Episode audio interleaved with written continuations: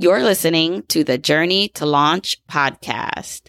Budgeting changed my life and finances. So on this episode, we're going to be talking about the four simple rules for successful budgeting and why you even need a budget with Jesse Mecham. Welcome to the Journey to Launch podcast with your host, Jamila Souffrant. As a money expert who walks her talk, she helps brave journeyers like you get out of debt, save, invest, and build real wealth.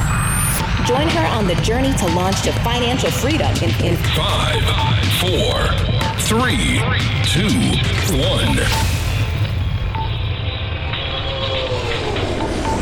Hey, hey, hey, journeyers. Welcome to the Journey to Launch podcast. I'm super excited to have you here as I always am. Now, if you're all caught up on the podcast, on the episodes, then you know it is July twenty twenty. If you're listening to this in real time, we are celebrating the three-year anniversary this month because I launched the podcast three years ago in July. And so I've been celebrating all month, and it's been an exciting month. We just closed doors to the Money Launch Club. So if you are a new member, that's the online community I created to help journeyers like yourself, people who wanted more than just a podcast, more who wanted more help, more resources, more tools, and the community. So I created the Money Launch Club to do that, and we closed doors last week, and I'm so excited for all the new members that joined. We won't be opening up doors again until probably two thousand twenty-one. Um, so I'm going to be focusing on the amazing members inside. And if you want to join us, if you want to get some in the know stuff in the meantime, go to money launch club dot com and sign up for the wait list. But there have also been some really cool behind the scenes things happening. Uh, maybe I'll share that at the end of this episode, or I might create a whole new episode about it. But I'm really excited about where Journey to Launch is going, where I'm going, how I am really making my visions come through with what I want this to be. So I'm excited about that. Now, if you're all caught up and you've been listening, you know that Y N A B, You Need a Budget, has been sponsoring the podcast all month, which has been amazing because I literally use this budgeting tool, Y N A B, when I first started. When I first started to budget and get on this journey years ago, right? Like right when I kind of started Journey to Launch, I used You Need a Budget, the app. I still use that today for my personal budget. It's what I recommend to people when they ask me, hey, what budgeting app should I, should, should I try? I always recommend Y N A B. So it's been amazing that I was able to partner with them, that they were able to come on and sponsor the podcast for this month. So with that, I'm really excited because I get to talk to the founder of Y N A B, Jesse Mecham. He's coming on the podcast today.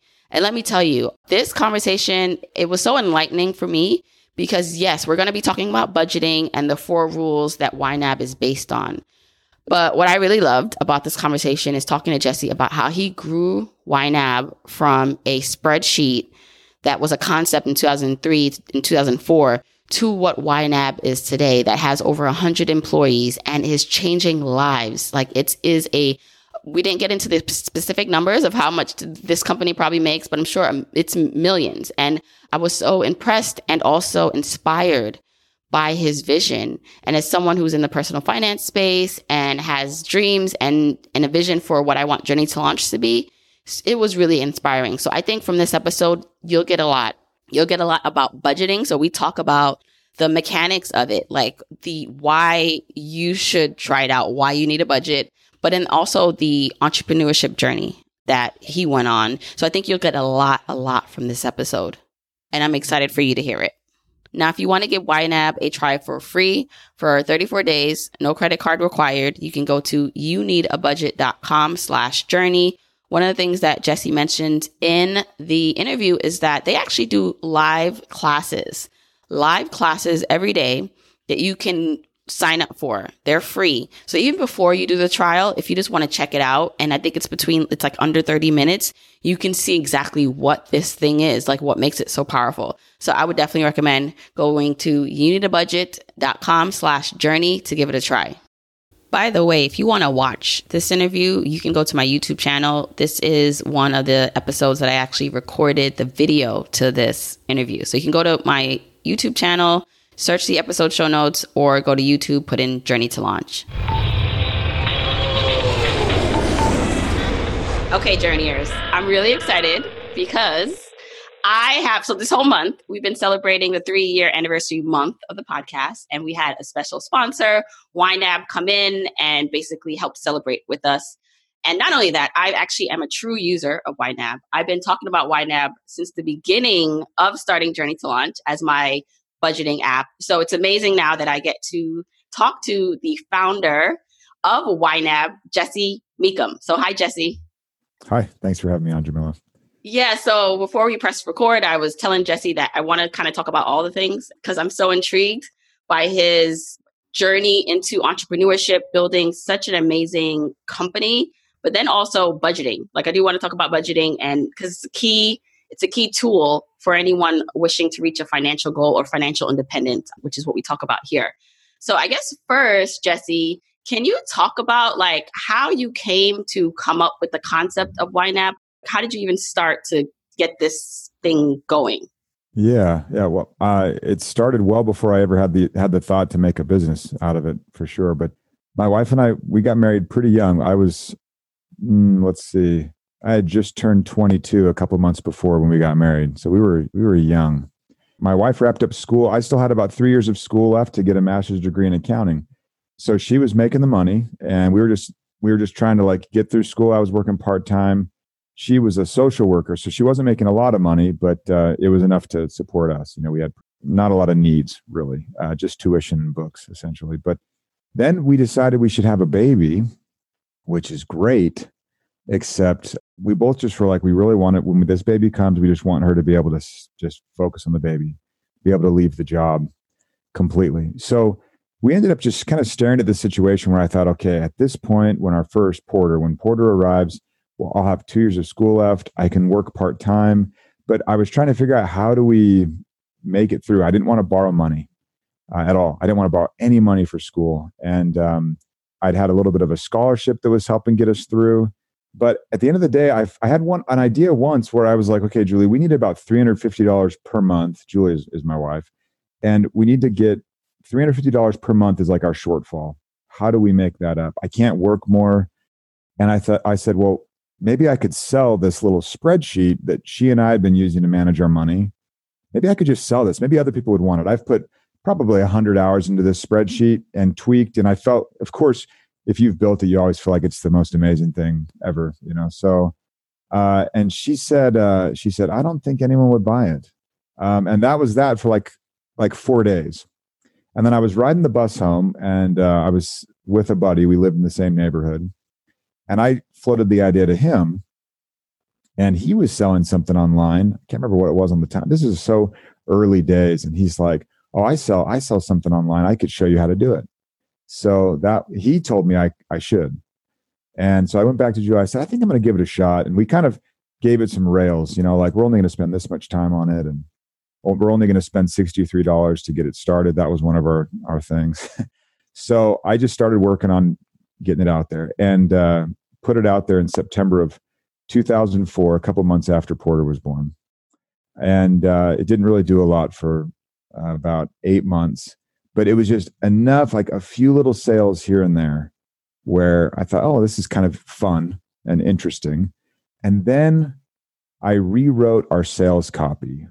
And instead of talking all about the spreadsheet and how it calculated things, I started talking about the rules that the spreadsheet was built upon. And then sales started started to happen. And still we're talking small, you know, but for us it was a big deal. And and so it was that's something that stuck with me forever is people weren't just looking for a tool, they were looking for a way to think about something. And that's what the four rules really have done. And we've just we've stuck with that. We just teach those rules. And I feel like we'll teach them forever. And the tool gets better and better. It's much better than a spreadsheet now, but um, you know, we got rid of that quite quite quickly thereafter. But uh, but the rules have really been the magic. And I want to definitely get into the rules, but there's so many questions and comments that came up while you were talking. So you launched it in two thousand four, like this spreadsheet. Yeah. And it was just like a downloadable file someone should just go to and download. Do you remember the price point back then for it? Well, here's a here's a lesson for any entrepreneur. I launched it at nine ninety-five and nobody bought it for two weeks. And I was running out of my sixty-three dollars because we were doing ads, like Google AdWords had just launched pretty recently and things were really cheap. Like you could get a click for five cents. but no one was buying. And I talked to that same friend who had told me I should sell it. I said, nobody's, nobody's buying it. He said, oh, it's too cheap. No one's going to buy it if it's that cheap. And I was like, how, how does that, that, that's backward, you know? But he said, no, no, they aren't going to buy it. So I, I put a one in front of the nine. So we sold it for nineteen ninety-five, and I changed the little button, and I got my first sale that next day. So, so much of the time we, if we're the creator of it, we love that thing, but we also devalue it right out of the gate. And so I, a word of caution to any, any creator of any kind, you tend to just not think what you're offering is really that special. And it is. And a lot of the time you have to significantly increase your price to even land at an appropriate market price. I was, I was low. Like I was so low, people weren't even thinking there was value there. And then, you know, you double the price and things happen. Yeah. There's so many lessons here um, about scale too, right? Like if you don't have a lot of sales, you'll, you'll be at a loss. You won't be making a profit at all selling something too cheap. But what sticks out to me, which I love about YNAB and what I've tried to do with my brand is because, you know, okay, there are probably a million budgeting sheets and a million blogs about budgeting and reaching financial freedom, and which is all great. But what I find is that there's like a story and soul behind your brand and mission. Like when you talk from that angle, like that's what connects people, because again, they can find this stuff for free or put it together elsewhere for cheap. But you just talked about sale, like a sales copy, right? So like changing it to not just be about, hey, here's what you get, just budget and template. You get, here's what you're unlocking in your life. Here's like the strategies and method- methodologies behind it. And I think that's key for anyone, um, especially entrepreneurs, people trying to sell something. Now, the other thing is, you know, in the money space, do you think it's harder to sell things when you talk about money and saving money? I've I've found that maybe it's a more internal um, insecurity. But when I talk about, okay, you should save money, which I've made a conscious effort to stop saying spend less, spend less, but more optimize, optimize, spend what like what matters. Because then when I turn around and say, well, here's something that can help you, but it costs this much, or it's an investment, I find that sometimes people are just like, wait, wait, I'm trying to save money. Do you have any thoughts around the that kind of thing that happens for us? Yeah, it's it's interesting. This is just like personal Jesse talking. It bothers me when someone's like, you should invest in this pair of jeans. I'm like, no, you use that word wrong. You know, we're not investing in jeans. So I feel like sometimes we'll take that too far where you're like, oh, invest in this new a car. You don't invest in a car. You straight up spend money on a car. That is, you know, the end. But in what you're pitching is, to me, that it, when you say invest, then you would expect R O I. And that that's the contender. And so you just have to paint that picture of return. What is the return here? The return doesn't have to be dollars. If we could magically wave a wand, and when you started YNAB, and not to be, not to make it sound creepy, but if someone was doing YNAB and then we suddenly could see how many little spats did they have with their significant other, and to see that number go down, that's R O I, right? Or to see that they're literally sleeping better, that's R O I. So we have to make sure that you get to the core of what you are doing for your customer. And there's there's tremendous value there, tremendous value. It, it reminds me of the time Julie and I, we used to regularly kind of go toe-to-toe on, hey, Julie, we should spend less on groceries. She's a phenomenal cook. And so it, I was kind of speaking out of both sides of my mouth. I'd be like, oh man, I love what you cook, but also we should spend less. So that wasn't very cool. But one day she she taught me this killer lesson, like ten years into our marriage. And I said, why? We could spend less here. We could do some couponing. And she's like, listen, for me, a successful grocery trip is, at the time we had four kids. She says, I, I go in and out as fast as I can, and the kids don't melt down. That, that was her value. So here I am trying to pitch like saving twenty bucks here, thirty bucks here. That wasn't even on her radar. So you have to really understand that the job that she was doing there was just a smooth experience.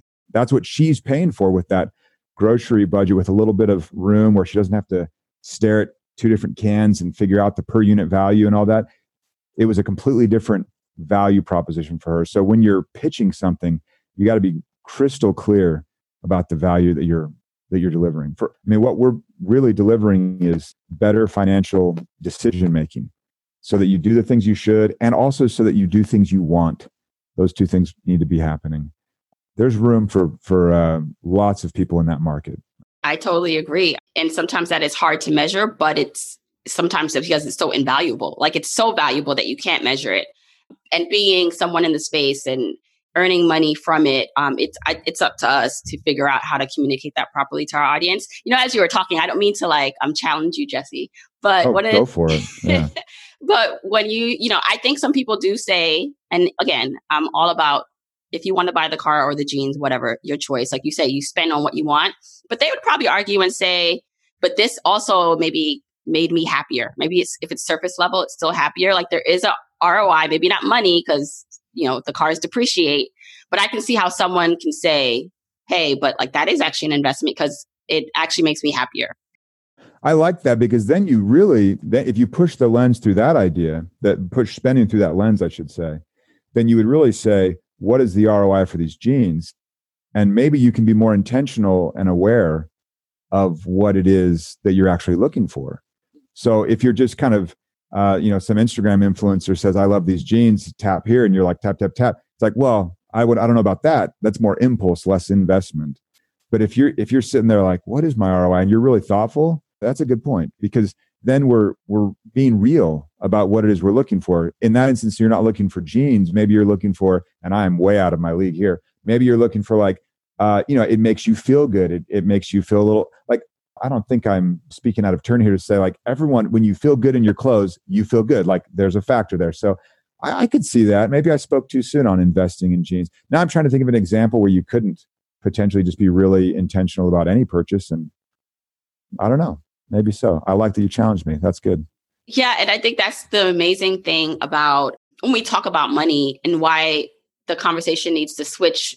I mean, at a certain point, right? If someone is coming to me or coming to Y N A B and trying to figure things out and they want all the things, right? Like they want the, the nice car, the nice house, which is all, all fine, no judgment there. But then they're swimming in debt and other things like, yes, you know, like there is a priority perhaps in how you invest. So per- investing in Y N A B, right? It's a cost. It's, you can try it for free for a certain time, but there's an investment to continue or investing in certain things like that can help you get the tools or have the tools and the support to then be able one day to afford the car, afford the um, jeans, to get out of debt. Like that's where you should start first. So there, there is an order of operations, um, I think, in prioritizing what you should be doing, but I think it could be done eventually if you do it the right way. Absolutely. And I mean, part of our brand play uh, and part of probably just my personality that's kind of permeated through that over the years is I really don't care what people spend their money on. I just want to make sure that they're being uh, honest with themselves about it. So we did this thing for a while where we would call it debt stories on the podcast. And I would interview people and they would tell their story of getting out of a crazy amount of debt, maybe a small amount of debt, but like all these varying stories, different income levels. And I would always ask them the question, what did you do to get out? Like, you know, you were in all this debt and then suddenly you're throwing five hundred bucks a month at it extra or whatever, or even more. And I never wanted to say like, did you do this? Did you do that? Because I didn't want to seed an idea or in any way influence their answer. So I would just ask, where did you find the money to pay off debt? And I've probably only done thirty of these interviews. So maybe that's not statistically significant, but they would every time without exception, each person has said they eat out less. And it's the first time where I've thought, should we tell people to not eat out as much? Or maybe we can just keep doing the same thing, just telling them, get in front of your money, start weighing your priorities, and then it's a natural conclusion. I think what you're talking about, these order of operations, I think most people can intuitively start to see the correct order as soon as they're willing to tackle it, look at it, assess it. So people are really their own best financial advisor if you can give them good information. Right. I think awareness is the first step. It's like the first thing, like even being aware that things are not going as well and being able to admit it to yourself. So awareness and then admitting it, because you could be aware of it and say, I'm just going to ignore it. I'm not going to do anything. But understanding that there's an opportunity cost for everything that you do. So you can, right? Like you can then, if it makes you feel good in that moment and you're consciously spending on it, and you could have then also put that money somewhere else, like paid off debt. Like as long as you know the opportunity cost, like, okay, if I do this thing, it's going to take me this much longer to accomplish this goal that I set. And you may very well decide at that moment, you know what, that matters to me most. at this point, I'll take that risk or I'll do it, fine. But it's when you don't know and you just kind of doing it. And then you were like, wait, I can't, what's happening? You don't know what's happening. That's the key in that instance where you have a fully aware individual and they're saying, I'm, I could pay off debt a little faster, or I could take this weekend trip with my family. And they decide to do the weekend trip. In that moment, they have made the correct decision. And that sounds a little counter. And I, I, I hate debt. Like, I don't have debt. I've, anytime I've had any, I've, I've paid it off. I'm done. I just never, I never would want to touch it. But that's so personal to me. And in other instances, you have people that they just think, well, it's got to be this exact order. And I just don't think that's the case. There's way too much going on for us to be able to just sit outside of that person's head and say, oh, well, they should have done this. They should have done that. If you have a fully aware individual and they're making that call, then I would say that's the right call. Now, you could probably start to come up with exceptions and things, but I think as an operating principle, we would say, if that is a fully aware individual, fully functioning, okay, they made the right call. They recognized, I can't keep up with this pace of debt pay down if we don't get a little bit of a breather. This pace is not sustainable. We need to slow down a little bit. All those things to me are extremely valid and better for the long term, uh, more often than not. And I've seen it happen too often where people have just decided, uh, I'm going to go all out, I'm going to go crazy, and they flame out. And then we've seen the flip side where you have people that have just kind of said, I know I've got thirty grand in student loans, and I know it's going to take me ten years to pay it off, but they feel good. They like their pace. They're making progress. How, how are we supposed to mess that up? Right. It's almost just like knowing. I always relate it back to um, this uh, idea of being in traffic, and you see all these red lights in front of you. And if you don't have a G P S system, you know, you don't know how long it's going to take you to get home. So you're more anxious because maybe you have things to do. But if you have a G P S system that's at least telling you, even with it, the traffic, it's going to take you two hours. Not that it makes it, you feel any better that it's going to take you two hours, but you know it's going to take you two hours. Yeah, there's a lot of peace in that. Right, which is why something like Y NAB uh, and any tools that you want to invest in to get to your goals are important, because that relief, that clarity, and that ha- helping you have direction is so important. You don't like you don't really realize how much value it is to having that. Yeah, yeah. What we try and do with Y NAB, and this is, I guess, this is our first rule really. When we talk about giving every dollar a job. And you'd mentioned this earlier, you talked about kind of trade-offs or opportunity costs. You're like, well, if you do this, you can't do that. All we do with budgeting is present you with that regularly, where you say, I could go, I mean, I hate giving examples because it makes it sound like I care. I don't really care about any examples at all, but you know, I could go to sushi, or I could fund a part of Christmas for my kids. Well, that's an, a weird decision to be making in, you know, in July or whatever, but that's the kind of thing that we want to do. There was a speaker that I just listened to last week. He said, awareness is the first point of decision. If you have someone that's unaware, an alcoholic that doesn't know they're an alcoholic, they they can't stop. They, there's, they're unaware. But as soon as you're aware, you, that's your first point of decision. And we just try and always be surfacing that awareness. It's like, well, you can do that, sure, but that will mean this, this, and this. Do you still want to do that? Yes, I do. Okay, go for it. No, I don't. Okay, we'll we'll readjust. It's just awareness constantly bubbled up. And all rule one is, is just saying, if I give money here, I can't do it here. And I feel good about that, you know, or I need to change things around. So it, that it's, we just run that loop forever and people make good financial decisions. Right. Well, I'm happy you brought up the first rule. I do want to go through them. So rule one is give every dollar a job, which you essentially said, which I really like because, and I always say like, get bossy with your money. Like you are in control. You tell it what to do, because if not, it's kind of telling you what to do and you're working for it. Yeah. So anything you want to add about the first rule before we go on? Well, one thing about the first rule is every other rule is just a function of that first rule. So all we're ever doing is giving dollars to jobs, uh, getting bossy, as you'd say, which I like. So that second rule, um, when we, we talk about embracing your true expenses, when I say list your expenses, most people, you know, if I'm speaking or something, they'll, they'll start to list just their monthly deal, monthly this, monthly that, monthly that. And and you're like, okay, okay. And then they're kind of asking also, why don't I ever get ahead? I make this much, my income or my expenses are this much. There's this gap that should give me some room to play.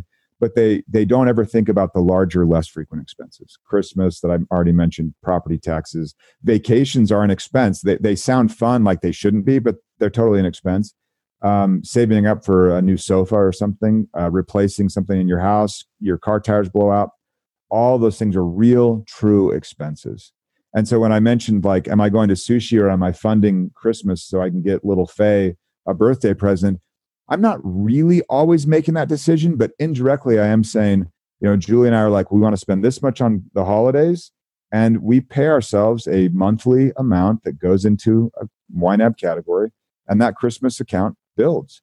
And it's just like you have a Christmas bill every, I mean, people probably still have a Christmas bill if they're paying off their prior year's cards. But aside from that, we have a faux Christmas bill where we're just setting it aside. What that does, the beauty of thinking about larger, less frequent expenses, is you can grab kind of a bit of that future, you can pull it back to the present, and then when you're, you know, a buddy calls and says, hey, do you want to go play golf? And you're like, okay, when I play golf with Bill, we also always go out to eat. He also likes to play a full eighteen. He always wants to do the cart. And you're thinking Bill's expensive. And so you have the this opportunity of like, well, do I go play golf with Bill, or do I fund my car repair? And the car repair hasn't even happened yet. That's the weird thing.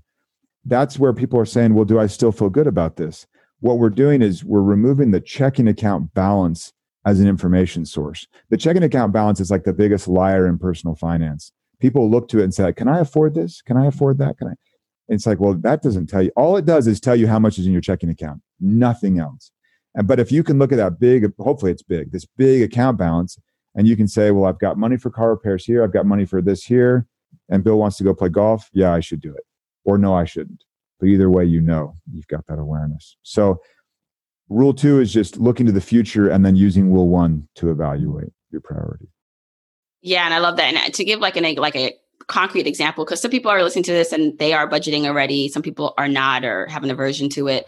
And so thinking about the bigger expenses and how you save up and plan for it, I just want to give an example. So if we are starting in January and Christmas twelve months away, you maybe spend twelve hundred dollars for Christmas. You look at your past, how much you spent, and, or you decide, being proactive, I'm going to spend twelve hundred dollars. Then what Jesse's talking about, what you can do with um, budgeting with Y NAB is you can earmark every month that you're going to put away one hundred dollars for Christmas. So like a sinking fund is what typically it's called, but you can do that. So that way you can, by the time it gets here, by, you know, that December first, have twelve hundred dollars earmarked in your account. So also the thing that happens for people is they'll like, well, I have like two or three accounts between saving and checking, and the money's just all swimming around there. But what I think, um, whether it's a spreadsheet or Y NAB allows you to do is if you're tracking it right, when you go to that, you can see, well, it has five thousand dollars in my savings account, but my tracking system is telling me twelve hundred dollars of that is for Christmas. So I know that already versus like it just, like you said, it just shows you that much. So and you don't know where it's supposed to go. You're earmarking every dollar to have a job. Yeah. Yeah, absolutely. And the the beauty of that is most people, when they have a savings account, they know they should save. It's like, it's like, well, I should save. So they have a savings account, they put money in the savings account, and then the money comes out of the savings account. It's like this revolving door. And people are always wondering, like, why won't my savings account go up? And it's just because you haven't been proactively assigning, like, this money is for that specific thing. It's just been kind of this grobe idea of savings because one should. And we want you to get more tactical and specific and say, that five thousand dollars, twelve hundred dollars is for Christmas, eight hundred dollars is for car repairs eventually, two grand is for the house because something will break, and you just allocate that all along the way. Um, what happens is most Y NABers, they end up not really, they'll have an emergency fund, like in the traditional sense, three to six months of expenses, they'll maybe do that. But most of them notice that because they're so thoughtful about future expenses that are large and less less frequent, even the kind where you can't estimate, like a medical bill. I mean, what if someone has a a, a COVID bill? Like, who who in their right mind a year ago was like, oh, I'm going to save up for the pandemic expenses? I mean, no one's no one would do that. So there's an interesting thing here where we we just try and think as much as we can ahead, and then you start to pull back those expenses into your present and start to allocate money to them. You find that the emergency fund, as it's traditionally known, doesn't really get touched, because if your car tire blows out, that is not an emergency, because those car tires are not built to be infinitely indestructible. If they are, if they are car tires like that, I would, I would buy them, definitely. But we, like, cars break down, roofs need repairs, refrigerators break, all of that. We we're, we should never be surprised by the fact that something wore out. So emergencies can kind of be set aside, and it's this very intentional, like, I'm saving for this, I'm saving for that. And it's, what's fun is when you're weighing, should I buy this now or should I save for this thing later? It's so much easier to be saving for a specific thing than it is just to say, oh, I should save, or I should go out and, you know, eat sushi with my friends. They, when one is so weak and rudderless and the other one sounds very fun and present and very appealing, it's hard to stay on track. But when you're when you're giving those dollars jobs, there's a lot more purpose there. And I think that purpose gives us a lot of energy. Yeah. And I like to say too, it's like you're planning for the expected, unexpected expenses. I love it. Yeah. You know, they're going to come up eventually. You know, you can run from it and be lucky that something did not break for a while, but it's going to happen eventually. So it's like expected, unexpected. Okay. Rule three. What's rule three? Rule three is, it's weird that we have to make this a rule, but it's, we call it rolling with the punches. It's a, you know, a boxing metaphor. You move your body in the direction of a punch so that you don't, uh, you know, so you lessen the blow of that punch. It's really just change your budget as needed. You can liken it to a basketball coach. You have, like, let's say you've got this woman who has this amazing game plan, and they're going to go out and just, they've studied film of the other team and they've practiced all week long. And it's like, we're going to do this, this, you'll take her, you'll take her. And like everything's going well and all dialed in. And every one of those team members is like, we know the plan. I know my assignment. I know my job. Thank you, coach. And the coach is like, you got this. And then as soon as the game starts, if that coach wasn't making adjustments immediately, we would be screaming and so upset. And so you just have to recognize you do your best. You make the best game plan you can. And then you recognize that you will learn something new tomorrow, and you'll, you may need to adjust as you go. The budget, it's weird because one of the aversions, you use that word, like some people have an aversion to budgeting, which is so true. One of the aversions they have is like, I'm going to be restrained. I'm going to be in jail here, essentially. Like, it's like you're dieting. It's like, now I, okay, as soon as I start dieting, I won't eat. And it's just, that's not healthy for dieting. It's not healthy for budgeting. So instead of thinking about it being a restraint, just think about it being a game plan. Like, what will we do? What about when this happens? What will we do? And you you want to be more proactive. It's not about spending less. It's about, well, one, it's about spending guilt less, because that that would be wonderful. To be able to buy the jeans and and not feel guilty three days later would be awesome. But it's also, it's about being proactive. Really, the whole thing is one big plan to spend. Even your savings for retirement, this is a bit of a tangent, but even retirement savings is still you acknowledging, I'm going to spend that money, or at least I might give it to my kids if you're kind. I haven't decided yet if my kids will get any money, but, but it's all spending. It's just spend now, spend later. But like, let's, let's let go of the idea that if you've set up a plan that you also can't change it. When did you lose control of that? So I rant on rule three because it, it frustrates me that people are like, oh, budgets are so restrictive. I'm like, you did it. Like, that was yours, you know? Mm-hmm. So rant over, rant over. The thing about it is, like, I don't want to say go wrong. I'm not a pessimist. I'm actually an optimist. So I'm not going to say, like, you know, no matter what you do, something will go wrong. But I'm a realist.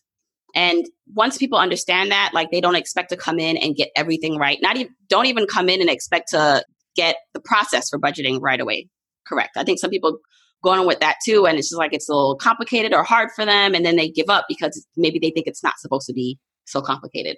And it's really more just like, no, with this, like, you know, the growth mindset of and being adaptive, it's like things will go wrong or things will happen. It's not that if they, if it will or won't, it's more about how I respond to it. And so it's not that you expect bad things to happen.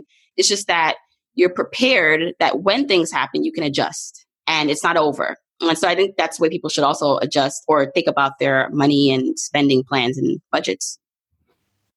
Yeah, absolutely. I mean, sometimes good things happen. You know, you have someone that says, hey, I'm going to be in town. You know, you haven't seen him in ten years. They're like, let's go out.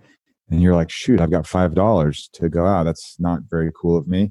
And so you you move money around. You say, well, I'm, I'm going to take money from this uh, eventual car tire blowout category, and I'll I'll catch up later because this is worth it. I mean, would anyone say, oh, yeah, I saw my long lost uncle for the first time ever. What a horrible experience because I had to spend a little more on groceries when he came to visit. And I don't think we'd worry about it. So a lot of the stuff's just, I like your idea of kind of saying, like, it's not bad. It just, it just is. Are you, are you alive? Okay, then things will happen, you know? And there are degrees of severity, most definitely, especially, you know, as we talk about this now, like so many, so many lousy things are happening.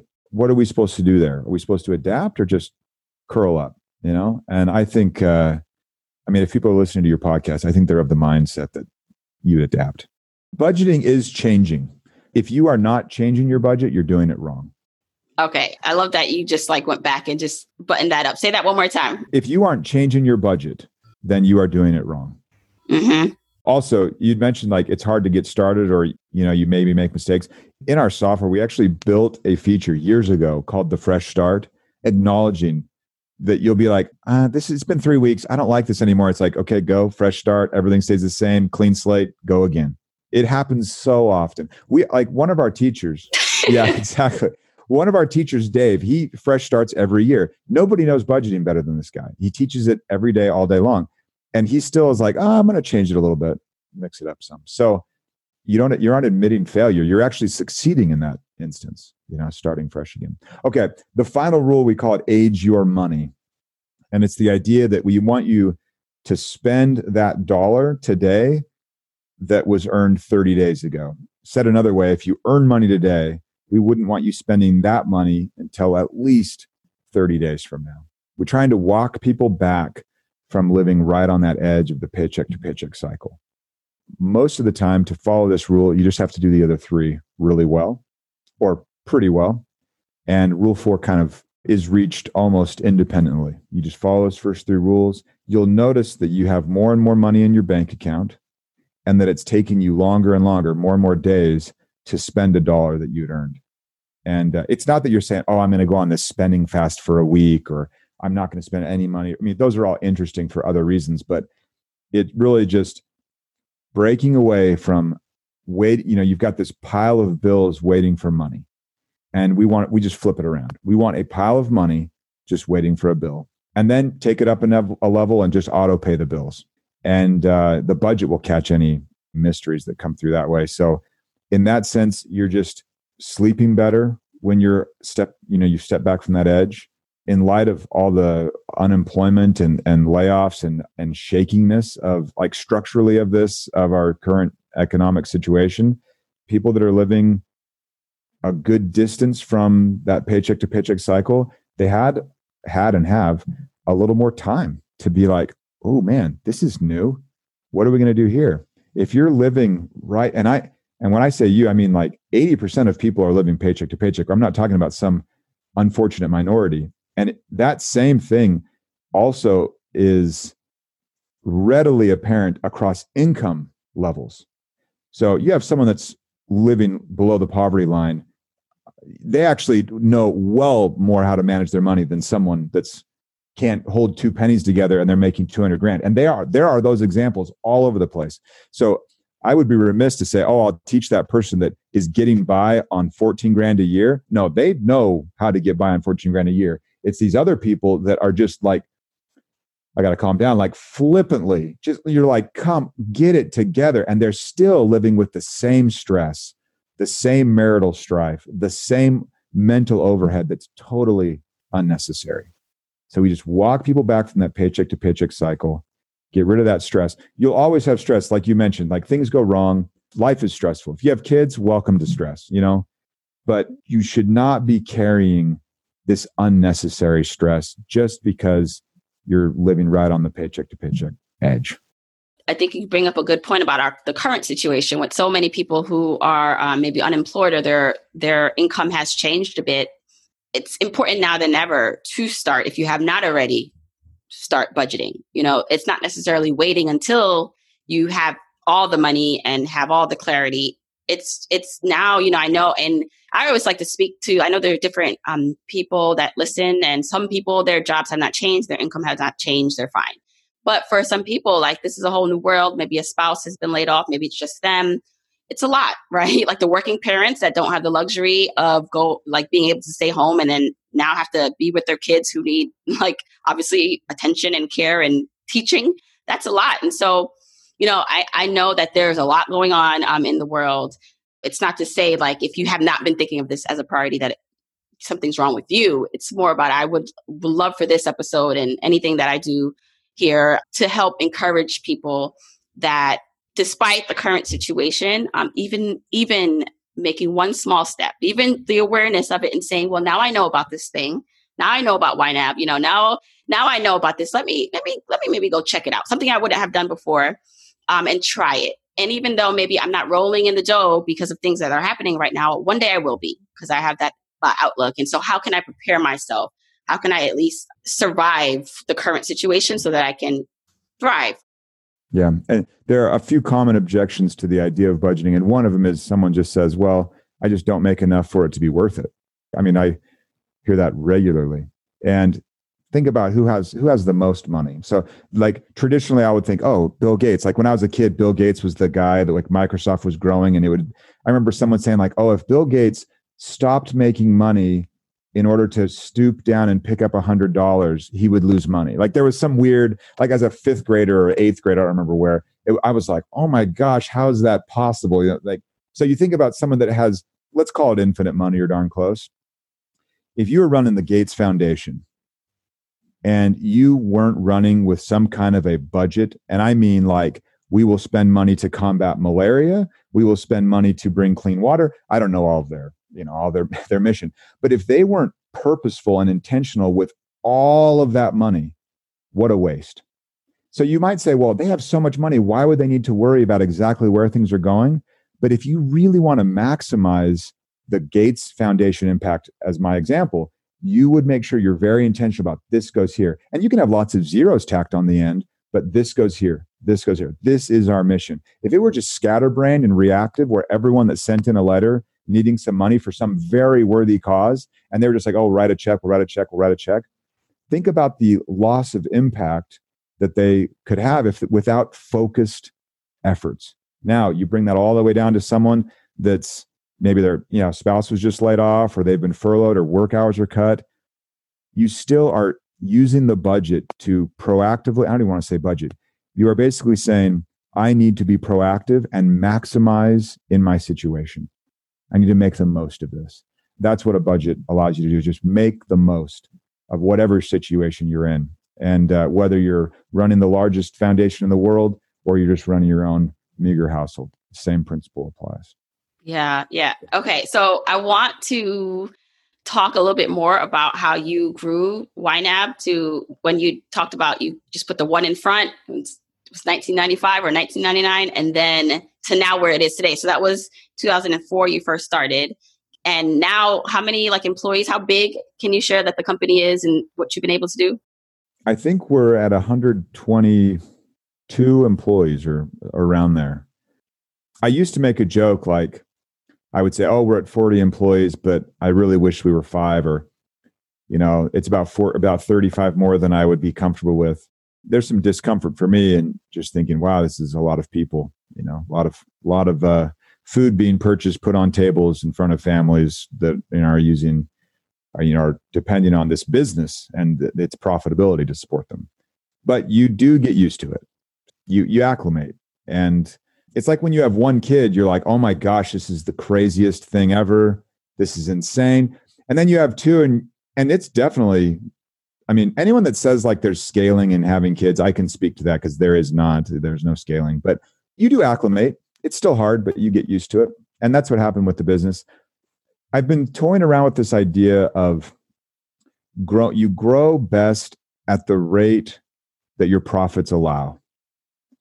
And so we, we've never taken an investor. That's not true. I did, t- I did put money on a credit card back at the end of two thousand nine for a month, never to do that again. That was scary. Beyond that little foray, um, we've never borrowed any money. And so we've always just had to reinvest profits in order to grow this thing. And it's it's strange, but I feel like my mental ability, I don't know, whatever it may be, inherent natural ability, or what I can learn by finding good sources of knowledge, all of that, it's nicely paced to be about the rate at which our profits can be reinvested anyway. So if you were to say, hey, Jesse, I've got a two hundred million dollars for you to use to grow this thing, I wouldn't know where to start. But if you'd asked me fourteen years ago, hey, Jesse, um, you'll need to spend, you know, I don't know what on marketing, that would have also mortified me. So the numbers I'm comfortable with now would have scared me ten years ago. And maybe the numbers ten years from now will not be as scary as they would be to me now. And I think it's all because profits and growing at that rate allows you to just kind of slowly get used to things. I'll bet you've experienced that even in your own endeavor. What would have scared you three years ago is not nearly as scary. Yeah. And uh, the concept too of being so financially aware. So when I started this business, like I actually didn't think this would be a business. It was more just to share my journey. And then I was like, oh, well, I can do this as a business and kind of replace or do it instead of my corporate job. So starting, I was so super focused on saving and investing because we had the income to do that. Switching to this entrepreneurship mode. My husband's a teacher. So it's a big change in how we handle money. Our um, it changed our trajectory to financial independence. We're still working towards it, but it's totally different now as an entrepreneur because now money um, that I'm bringing into the business, it's how do I reinvest it back in to buy back my time? Because as a you know busy mom, um, that's important. But then also, how do I consciously? I don't want to sell myself short too. Like I want to eventually get paid um, well for what I'm doing. At what points do you pay yourself? So, you know, you could, I can reach and my family can reach our own personal financial goals or invest it back into the business because that dollar, I could have took the dollar or I sent it to the business to take the dollar, but that dollar in the business can grow way faster possibly. So I think that um, decision comes in for a lot of people with what to do, like take the money or reinvest. I had, a, I have, I mean, my personal experience was two thousand four, we start, two thousand six, we had launched our standalone version. So back in two thousand five, it was housing, right? Like everyone was buying houses. You got to, you had to buy a house. It's like, oh my gosh, we'll never be able to buy a house again if we don't buy a house now. And Julie and I were going to graduate and I was at an internship and we were down in Phoenix, Arizona. And we were thinking maybe we buy a house and just let it sit for a year. That was the frenzied feeling of the home situation back then. Thank goodness we didn't. We, we bought high later, but whatever. So at least we lived there. But the, the instance where, We, I told Julie, I said, we're going to be setting aside money for a house down payment because everybody's doing houses. Then I meet Taylor, who's my business partner and C T O. And this was early two thousand six. And he said, hey, I can build this spreadsheet to make it even better. And I said, no, let's just build separate software for it. Forget the spreadsheet. And he said, I can do that. So I go to Julie and I say, hey, Julie, you know that house down payment that we've been funneling Y NAB money, profits, purely just into that down payment category, getting ready to buy the house. I'll become a C P A, we're, we're good to go. And I said that we're not going to use it for the house down payment. Maybe, what do you think about this idea? And she uh, she said, well, do you feel good about this guy, Taylor? I'd only ever talked to him on the phone. You know, they didn't have video calling back then or anything. He was down in Texas. And uh, I said, I feel good about it. So Taylor agreed to the project and we we kind of raided our, our house fund for that. Then in two thousand, end of two thousand six, that software launches. And within days, I had gotten payback on the, the entire amount. It's like twenty something, thirty, twenty-two grand, something like that. And so I thought, oh, this is, you know, there's the payback. That's the allure of the business, always being able to be far more productive. twenty grand into a house in two thousand five, that would have been awful, right? But twenty grand in my business was really, really good. But I just kept feeding the business. So two thousand nine, we actually fed the business more than it had made. I, I took from our emergency fund. We were pushing to the very end of the year. We needed to get our third version out. That was where I borrowed about twenty grand on a credit card. Then we launched at the end of two thousand nine. I paid back the credit card. And again, it was a good move. It was like, man, all that stress, it was worth it. The business was able to take a dollar and make three or whatever it was. I finally took a salary in Y NAB. Uh, I think it was two thousand ten. So we were six years in where it was like, oh, okay, I can steadily pay us from this because the business, and you'd, you'd said it possibly can, and that's good to note. The business could possibly be far more productive with that dollar than you could. I mean, do you really want to go to Disneyland for sixteen hundred dollars if that could become three thousand dollars pretty easily? And you keep doing that math and it becomes pretty, um, pretty attractive. So we did the same thing again. two thousand twelve, we launched another version. And then two thousand sixteen, we launched the version we're at now, uh, or at least the, the V one of that. And the whole time, I, you know, Julie's like, how's the business doing? She's so busy with running every other part of our life that you know, when I talk to her about the business, it's pretty high level. I need her feedback on stuff. She'll get to the essence of things very quickly. She's a good, she's such a good advisor, but she said one thing one time that really struck me. I said, the business is doing great. And she goes, well, that'd be news to me. And I'm like, what do you, what do you mean by that? She's like, it doesn't affect us at all. If whether the business does a lot or a little, we live on this amount. And in, in two thousand fifteen, I cut our salary in half so that we could start saving money for this business transition. So all she had ever seen from the business was, okay, let me get this straight. Business is doing great, but we raided the down, the down payment for the house. Okay, business is doing great, but we cut our salary in half. Like, when, when's this going to pay off? You know? Right. And finally, I I um I read Mike Michalowicz's book, Profit First, and he makes a good case for pay yourself a little bit off the top. So we started doing that a few years ago, and that has been great. I had Mike on the podcast a while ago, and he's a great guy to have on. And we chat. I think we're in New in. I was out in Manhattan for a bit, and met, we met up there and chatted. And it's very Weinab-esque what he's what he talks about, but it's just like pay yourself a little. So when you do really well, enjoy it. And that was a long, that, that was kind of our whole thing, like six years until a salary, continually just reinvesting all the chips back on the table. And I don't know if I would do it the same way again, totally. I think it's been nice these last few years to recognize, oh, if sales go up, I'll be able to take a little off the table. But everyone's got to kind of feel that out on their own. I'm not a big, I'm not a gunslinger. I'm not like a swashbuckling entrepreneur type. Like I'm, I'm the farmer. You know, it's like you just kind of work slowly, work the field, plant another row, that kind of thing. And I think I love that you said that. It's like depends on your personality. I, this is like my second full like time um, year of entrepreneurship, and I, I did pay myself the first time from my like owners, because I also use the Profit First system. So I, I have the money. Yeah, like distributions. Yeah. yeah. So I first time uh, July is I, when I paid myself since what, a year and a half of, or actually almost two years jumping into this. And even still, I'm still cautious about it because my biggest thing is when I took on this responsibility to, because my income was more than half of our household income. So when I took on the the risk of I'm going to like leave my job, and my job had the most potential, right, for the highest, to earn the highest in our household. So when I did that, my biggest thing was, you know, I don't want our, our lifestyle to change too much. And I don't want Journey to Launch to ever take away from our savings. I mean, we saved up for me to do this. So I just don't want it to be a drag where now it's like the cost of running it and being here is like taking away from like the money we already kind of don't have. Right. So I think it's interesting because it depends on your personality. I'm definitely a cautious person. For anyone listening uh, as an entrepreneur or thinking about it, because that's the other thing. We talk about financial independence here on Journey to Launch. And part of that includes potentially being an entrepreneur. Not for everyone. I always say that. Listen, if you have a job you love, continue to co- continue to collect those checks and, you know, that healthcare.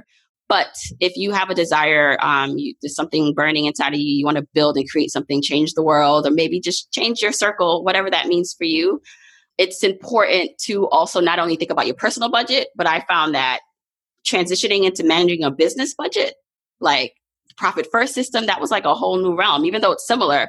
So I want people to also pay attention to that. It's like there's a personal budget, but there's also a way you run your business budget that's important. Yeah. Yeah, running your business on YNAB, I, I started doing that in two thousand nine, where I was very intentional about the business money. The business checking account was far bigger than my personal account, obviously. And I was so risk averse that it was like, we should hire an engineer. We really should hire an engineer. And I would just look at the pile of money and be like, I don't know if I feel good about it, you know?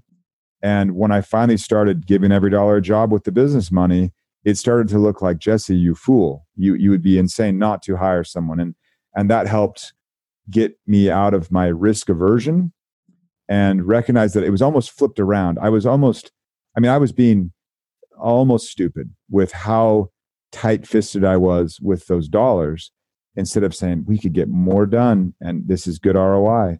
Um, so that, yeah, it, there's very little different about running a business budget, but for some reason people, they think like, oh, I can run my personal household, but I can't run my business. Well, just run the business like your personal household. Be be stingy a little bit, but also there's a, a level of strategicness that you can ad- adapt to your business budget where personally you're like, well, we'll spend this much on groceries, end of story. Business, it's like, we'll spend this much on marketing. What will that bring? And so there, that's the business aspect. But having a business with finite resources, that's a real thing, household finite resources, that's a real thing. I also would say, like, I feel like entrepreneurial stuff or entrepreneurism gets a little bit romanticized. Like, it's not, you know, it's not that. You just, you're doing a job. It's, it's so much grind. It's so much just grind, grind, grind, you know, and that's, it's work. It's just work. So it's another form of work. If you got a little bit of A D D, I think it suits people well in that way, because there's lots of different hats to wear. I lose interest in things pretty quickly. So the, the entrepreneurial stuff has suited me, but you can find that in lots of different jobs too. I, I don't want people to walk away like, oh, I can't believe I don't, I've never wanted to be an entrepreneur. Should I want to? It's like, no, no, no. Don't worry about it. No, no, I think that's great. And I, I love this quote where it's like, entrepreneurship is the only place where you'll give up maybe the forty, fifty hour work week for the hundred hour work week. Cause it's like nonstop. Yeah.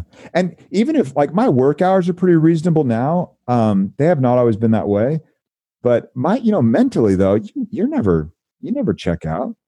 It's just, it's always there. It's just kind of a low hum. So yeah, if you love what you do, keep doing it.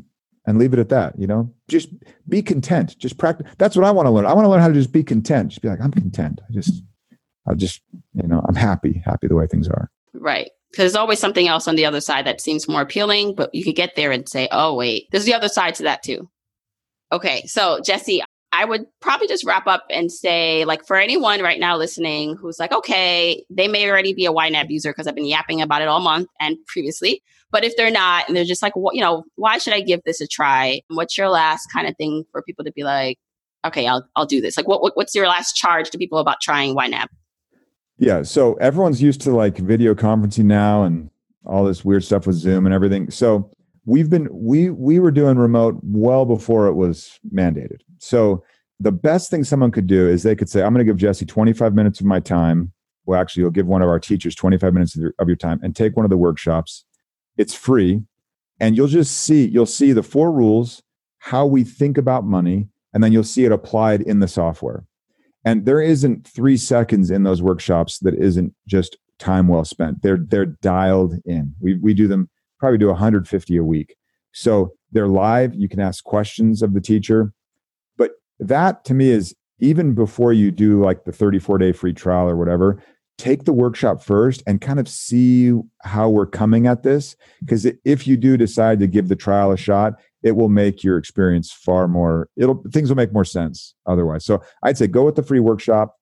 And then one little asterisk to this pitch, if you're hitting your financial goals and like you just listen to your podcast because you like to get a good little pat on the back, then you just go. Like, Don't don't change things for the sake of change. That would be that'd be a, a step backward. I actually love that you said that. Like, if it's working and you you truly know it's working, fine. But if you know something's off, so something's missing, then give it a try. So check it out, Jesse. Thank you so much. I will say, um, so if you want to do the thirty-four uh, free day trial, you can go to you need a budget dot com slash journey. And this was amazing. Thanks for basically educating us on budgeting, but then also business. I'm um, running a business. I thought that was amazing. Hopefully you guys got a lot from that. Thanks, Jamila. Okay. I really hope you enjoy that conversation. You know, it's one of the first times I believe I've had a sponsor slash company on the podcast, like a person representing a company. And I really wanted to make sure that this wasn't just like a big pitch, you know, like a big all about this company, right? Like, I really wanted to make it an interview where you could learn something from it, no matter what you chose, right? Whether you choose to use Y NAB or not. I think the basis of this is about getting to your financial goals and dreams and making the journey really all about you. It's going to be something that only you can travel. So what are the tools that you need? And I love that Y NAB and what Jesse has done, like, he really breaks down in the interview the four rules as a basis for wanting to get to your goals using a budget. And then the entrepreneurship journey, which you know by now, I'm just, I love hearing stories like that. I can relate to it so much. And it's people like that who are able to create something from nothing um, and have a vision to like follow through, like super inspiring. So I really hope you got a lot from that. Again, if you want to try out Y NAB, go to you need a budget. dot com slash journey to give it a try. Free thirty-four day trial, no credit card required. Don't forget, you can get the episode show notes for this episode by going to journey to launch dot com or click the description of wherever you're listening to this. And you can still grab your Jumpstart Guide for free to help you on your journey to financial freedom by going to journey to launch dot com slash jumpstart. If you want to support me and the podcast and love the free content and information that you get here, here are four ways that you can support me and the show. One, make sure you're subscribed to the podcast wherever you listen, whether that's Apple Podcasts, that purple app on your phone, your Android device, YouTube, Spotify, wherever it is that you happen to listen, just subscribe so you are not missing an episode. And if you're happening to listen to this in Apple Podcasts, rate, review, and subscribe there. I appreciate and read every single review. Number two, follow me on my social media accounts. I'm at Journey to Launch on Facebook, Instagram, and Twitter, and I love, love, love interacting with journeyers there. Three, support and check out the sponsors of this show if you hear something that interests you. Sponsors are the main ways we keep the podcast lights on here, so show them some love for supporting your girl. Four, and last but not least, share this episode, this podcast, with a friend or family member or coworker so that we can spread the message of Journey to Launch. All right, that's it. Until next week, keep on journeying, journeyers.